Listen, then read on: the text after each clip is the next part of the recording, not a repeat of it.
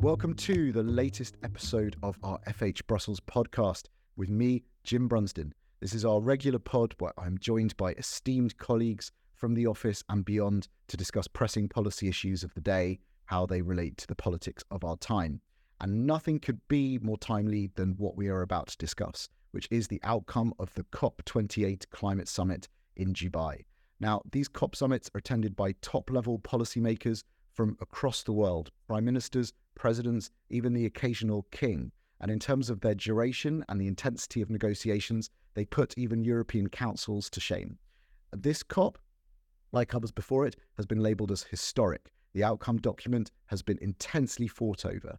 And I'm very lucky to have on the pod my colleague Massimo Miccinilli, who was actually there at the summit on the ground following all of this and engaging with, with events to talk through how does the outcome measure measure up and how also do we measure up countries to it in the years to come to make sure that commitments are actually fulfilled. Hi Max, great to have you.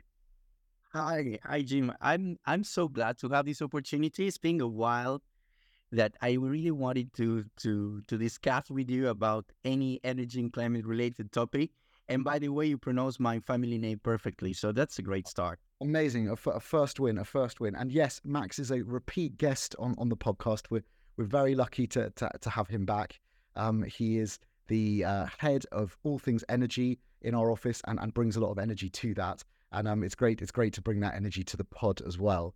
Um, Max, um, just to just to kick off, obviously you were there at COP. The, dust is now settling on what was agreed. Uh, how do you how do you see the, the, the outcome? I mean, obviously there, there was a compromise, especially on the fossil fuels issue that that was very hard thought over. People call this historic. Does, it measure up as historic in your view? Just to have your overview of what was agreed. Yeah, look, I think his, historical. It's a huge, I would say, compliment and and perhaps a bit exaggerated. Of course, there was a lot of tension the very last days of COP. Uh, all these wording around how to introduce, frame um, the phase out, phase down of fossil fuels that ended up with transitioning away from fossil fuels. It's a sort of a last mm, last minute win for the presidency, but it doesn't mean that this will shape a clear pathway to move away from fossil. And I, I, want to repeat that because, yes, it's true. We have something, we have a wording there, it's there. But the question is, how are we going to implement that on top of all the pledges we have, on top of all the technologies that we need to play in simultaneously in all in all the regions of the world? It's a titanic task. So I would say an important progress made on that perspective but at the same time, this COP shows that the world is still under, let's say, the influence of geopolitics. I think for the first time, this COP has shown that geopolitical conflicts and uh, I would say the split between the BRICS and the rest of the world um, was very important. And and I think we should be a bit more careful about claiming great agreements before we see what can happen from now to 2030. The, this point about the, the geopolitics influencing the debate is, is so interesting because looking at the, st- the sort of speeches and uh, statements made during the COP, you watching it from afar, like I was, you have the impression of a, a bunch of important people who've gathered together and who are basically treating this like it's a crisis summit to save the earth. You know, we must act now or, or we're finished. Right we let the ambition fail now. And, and interestingly, also, um, the extent to which countries fought over the wording of, of the final statement um, would appear to indicate that they feel they're going to be really bound by what's agreed. You know, there were like basically people wrangling over wording until the point of exhaustion on, on this. But then on the other hand, people leave, you know, people leave Dubai, people go home, and, and you're left with the question of, well, how do you enforce this? So there's I'd really appreciate your guidance on on this. Yeah, how much to, to read into a statement where, on the one hand, the effort that went into negotiating wording, you had the impression that you know whole countries' destinies were on the line, and yet on the other hand, the history of climate summit is that we don't necessarily always implement everything we've agreed. Yeah, totally. Look, I think we really need to look into the specifics of the agreement. For instance, I tend to believe that the the the methane uh, reduction pledge by more than 50 oil and gas companies is much more significant in terms of what is possible and the reduction of the emissions. Let's not forget a third, uh, a third of the emissions coming from methane. So that's a huge task to get to net zero, and oil and gas companies will need to deliver by 2030. So that one is very important. We can measure that. The EU has a strong methane regulation now. We can work together. It's a global thing. But then when you look at other important um, uh, agreements like the renewables and energy efficiency pledges, so, you know, um, you see that, yes, you can triple renewables. I think the world is ready for that, especially uh, especially the, the developed uh, countries. But then the question is, what do you need to implement it? You need grids, you need much more access to capital, you need land use um, land use uh, laws that will allow uh, investors to do it. Um, so you will need a lot of good regulation, and you need fast implementation to uh, reach these targets. And we know Europe is ahead of the game, but the problem with Europe is that we depend on all these um, uh, critical raw materials to do it at home. Yeah. So while some countries, some countries have the capabilities to do it because they have everything to do so, some others don't have the critical raw materials like the EU. So the, the game is very complex. Now let me say another thing about you know the the pledges and and the progress made. Um, there is a big issue with climate finance, and I think the developing world, so the global south, was very critical about it saying, okay, we have new funding like loss and damage. We have a bit more money for adaptation and mitigation funding. But if you look at the real numbers, we they will need, excluding China, around 2.53 trillion dollars uh, per year from now to 2030, and we are not even close to 60 billions per year. So it's a huge gap, Jim, and I believe that this is going to be the big issue for the next COPs. Climate finance, how we raise the capital, how we avoid competition across different funding is really important. And of course, implementation.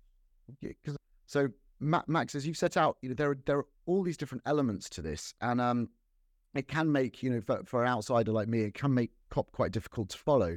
Uh, on day one of this summit, for example, we had agreement on a loss and damage fund. That right. clear breakthrough for one part of the puzzle. Uh, you mentioned the agreement on, on methane, the agreement on tripling renewables, um, and, and and then the discussions in the end game about really directly targeting uh, fossil fuels. But as you said, these different bits are actually all interconnected. They're part of a, a, a whole picture that we have to build and deliver on to actually get somewhere. Because you can have targets like tripling renewables, but then you need the climate finance. Uh, and if you're going to transition to new technologies, uh, which are less carbon intensive, then you need the critical raw materials.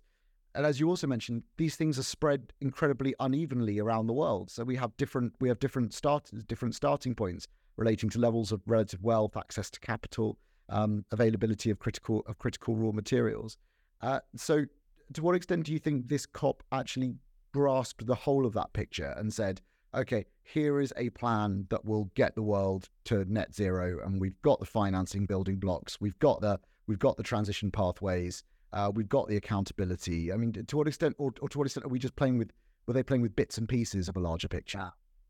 Yeah, absolutely. I think you are really asking the question about COP, the scope and governance of these meetings, because you know we were all talking about, oh, we have a thousand uh, delegates, stakeholders going to COP. It's a record. It's almost doubling the last COP in Egypt how comes. And and you know there is also a reason why these clubs are becoming bigger and bigger because the agendas are increasingly i mean huge. And we have for instance discussions about water now about the role of, of the world bank and regional regional banks and how to deal with climate finance.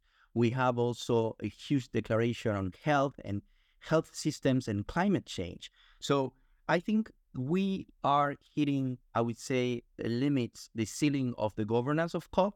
It's very difficult to follow everything, Jim. I mean, being around for a week, uh, 60 meetings, huge agendas, side events, very much entertaining. But I think these COPs will need a bit more focus where the entire delegations, the 200 countries focusing on two, three things. Mm. Because, you know, the climate finance cannot be just another topic on top of, you know, um, on top of, I don't know, um, a new, uh, the nuclear pledges, the hydrogen pledges, the cement pledges. So I think we have an inflation of pledges. we need much more time. Yeah, we need much more time on accountability, accountability for the big goals. And I, I think people are saying now, we are on track to the 1.5 goal. Mm-hmm. And I would say we are on track if, if, if. And there are too many ifs. I think some regions are on track to reach the targets, like it happens in the EU internally. Some countries are really there. But honestly, the global south is becoming more and more critical of the whole process. I've been discussing with Brazilians, with African African countries, with Asian countries, they were telling me, I'm sorry, Max, but how on earth we are not discussing CBAM and and how the World Trade Organization um, uh, will deal with it. We are not equipped globally to deal with the gaps of climate finance we need. This funding that we're providing at COP are not enough. We know now the numbers time time is, is, is ticking and and and and honestly i don't think um jim uh, is good news what happened at cop28 in terms of the governance scope. I think we need to streamline this much better in the next two cops. It's, it's fascinating what you said about hitting the limits of governance because that seems to really get at the heart of the kind of existential question around cop which is what is it? You know is it a form of global governance on on climate?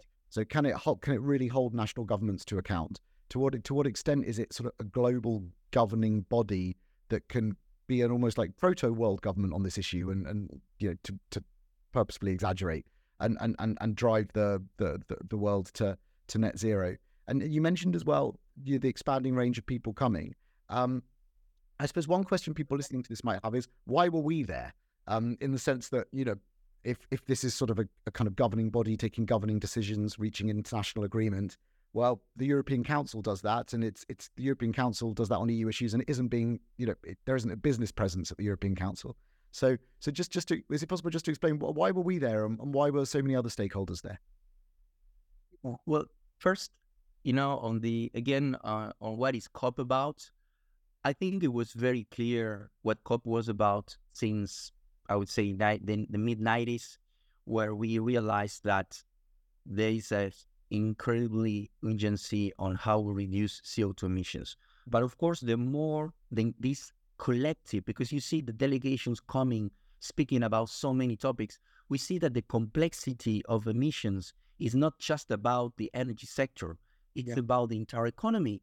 And, and the timing is of the essence because if China is saying we're going to hit net zero by 2060 or 70, it might mean that the whole whole world will not hit net zero by 2050 because the economies are transitioning and are changing and the time you need to do it and the capital you need to do it it changes from region to region so i, I would say that we're much more savvy at cops now mm. because when you speak to people compared to my previous cops people are saying this is how my sector this is how my economy can contribute to, to be realistic about targets by 2030 and then 2050, which didn't happen in the past.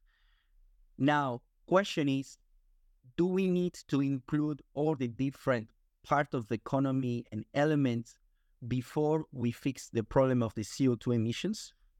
That's a big question. And we're not discussing about that. For instance, do we invite more the water sector to contribute to the reduction of emissions and also to help the sector and co to deal with water stress and water infrastructure problems. Nobody's talking about this, Jim.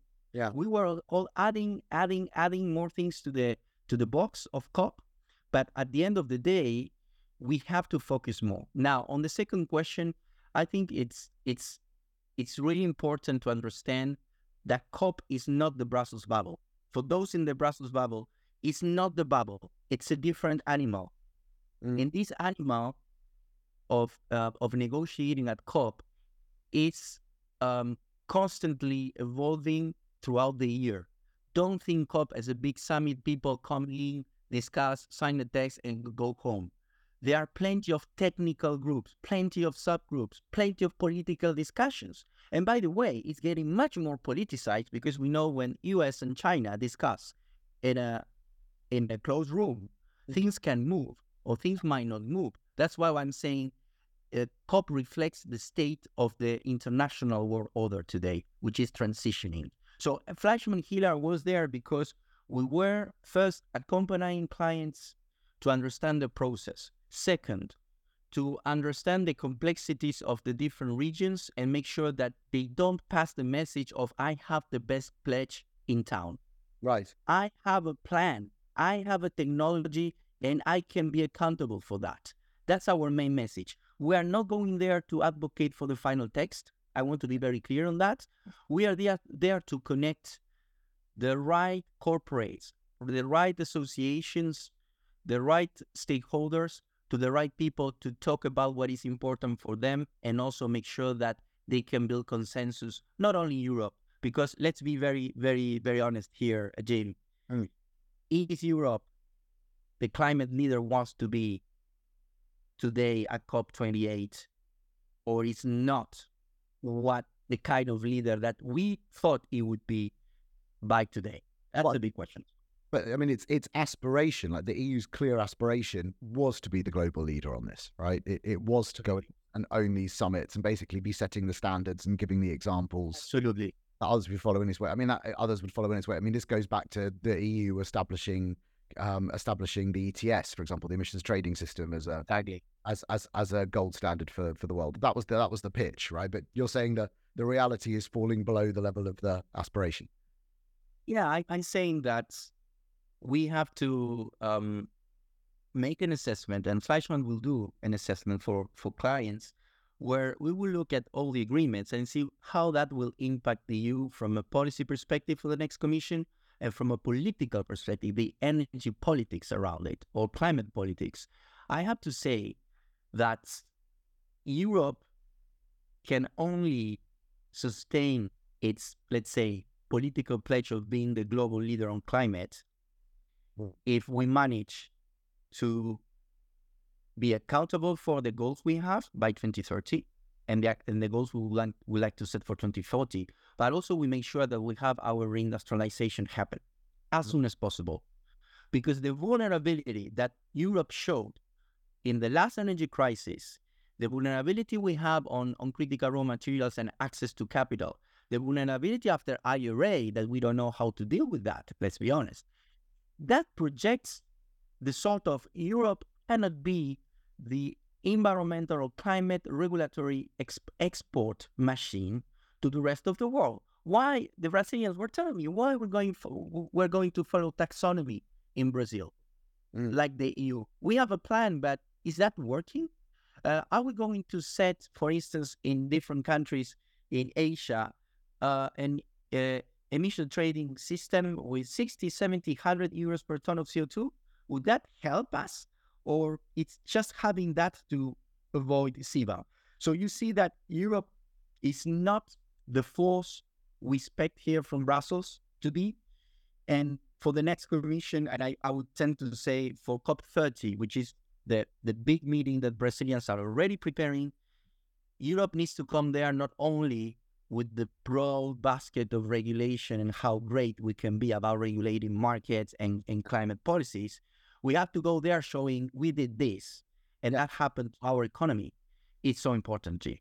Yeah, but this is, this is, I don't know, sorry, I'm again. Um, but where that sort of leads us then is is to a, a sort of tricky moment of decision for the EU, right? Because the EU model on the transition is kind of contingent on other countries following suit. You know, we want other countries to align their levels of ambition and we want them to align their policies because that then ensures the sort of quote unquote level playing field that that helps preserve European competitiveness, which is another part of this puzzle. You know, Europe wants to be able to export to the rest of the world not just its regulations but also it, it, its products and services, be a and remain a um, a global economic superpower.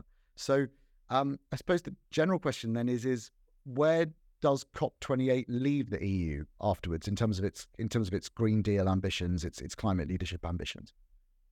Yeah, I, I think I mean, as much as we read on the headlines, historical, I think plenty of MEPs saying this is a great achievement, in particular on on the renewables and energy efficiency pledges.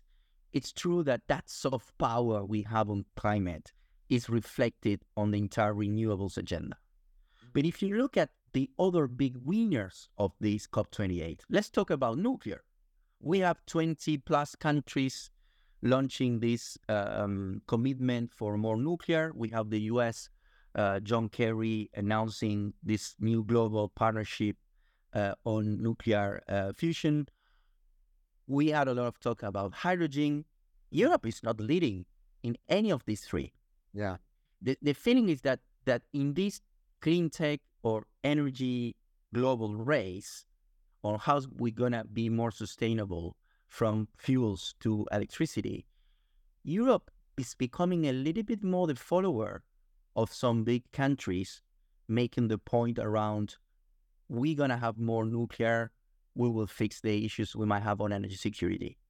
We will have more hydrogen and we export worldwide. We're gonna have more LNG, we're gonna export. So Europe is not putting on the market the solutions about these technologies, but rather saying I can regulate and can I can create a market. Mm. Question is, are we going to be as fast to develop these technologies in the European soil to make a point in the next two, three years? Or in the next two, three years, Europe will be seen as a great region to pledge about technologies, but actually it's not anymore an area where you go and invest on these technologies. So Europe is getting a bit weaker. I, I know it, it hurts. We are all very Europeans. Uh, um, but I, I, think we need to make a, a, a realistic, uh, you know, a sanity check and, and understand and accept that we took the region, we took the European Union to the max we can in terms of climate policies. And if you look, for instance, uh, uh, voluntary carbon markets, we didn't make any progress and we expected obviously the European uh, Union to push for that because we are we are having our own legislation. Yeah. So uh, we're struggling to be the strong uh, climate uh, superpower we want to be. It doesn't mean that this is over, but now we need to deliver in practice. We need to show that we have more electrolyzers in Europe. We need to show that we have more battery producers in Europe. We need to show that we are capable to roll out a vast amount of, of uh, electricity transmission lines. And we need to show that people coming to Europe as um, the region where climate change policies are the most effective. And we are far from that. So I just want to say, careful for the next COPs. We need to show more than just regulation. So, Max, if I could try and sum this up then. So, the European situation is one where Europe has shown real leadership, policy leadership, regulatory leadership, the question is a bit more well, where where are the followers behind the leader? Are, are they actually following the leader? But Europe has not been the leader necessarily in investment, be that public or private, into into tech, and it hasn't necessarily been the leader when it comes to hard choices about energy mix, about decarbonizing the the energy mix. And so some of those hard choices they lie ahead, um, especially given the awareness, uh, the highest levels of decision making now in the EU on the need to focus on competitiveness, on the need to focus on the economy. Totally. I think that this is reflected into the uh, Green Deal 2.0, where the Green Deal is there and will be there, um, but it has to be a, a, very effective instrument to reindustrialize. And the, the whole reindustrialization started to be a discussion at COP as well, because you need more than ever public support to come up with the new storage, the new batteries, the new hydrogen uh, electrolyzers, and and and Europe there is seen as a bit hesitant. Yeah, because Europe wants to, but Europe is not delivering on time, and I think the timing again is so crucial. So we'll see if Europe can continue to be a leader obviously the sophistication of our regulation makes Europe always very a sexy uh, continent, a sexy region for the entire world, no doubt about it. But we cannot expect that what we, for instance, adopted on Fit for 55 package, uh, also corporate sustainability reporting, is something that will guarantee the leadership in a system that is changing, where it's more polarized, where it's more realpolitik, where there are decisions more calculated, and where we know that the fossil fuels will stay there for a long while. So that is a bit of an ethical, even um, choice for the EU. Uh, how to decarbonize and give space to, to oil and gas, how to distinguish the good from the bad. Those are doing the homework, for instance, on the methane.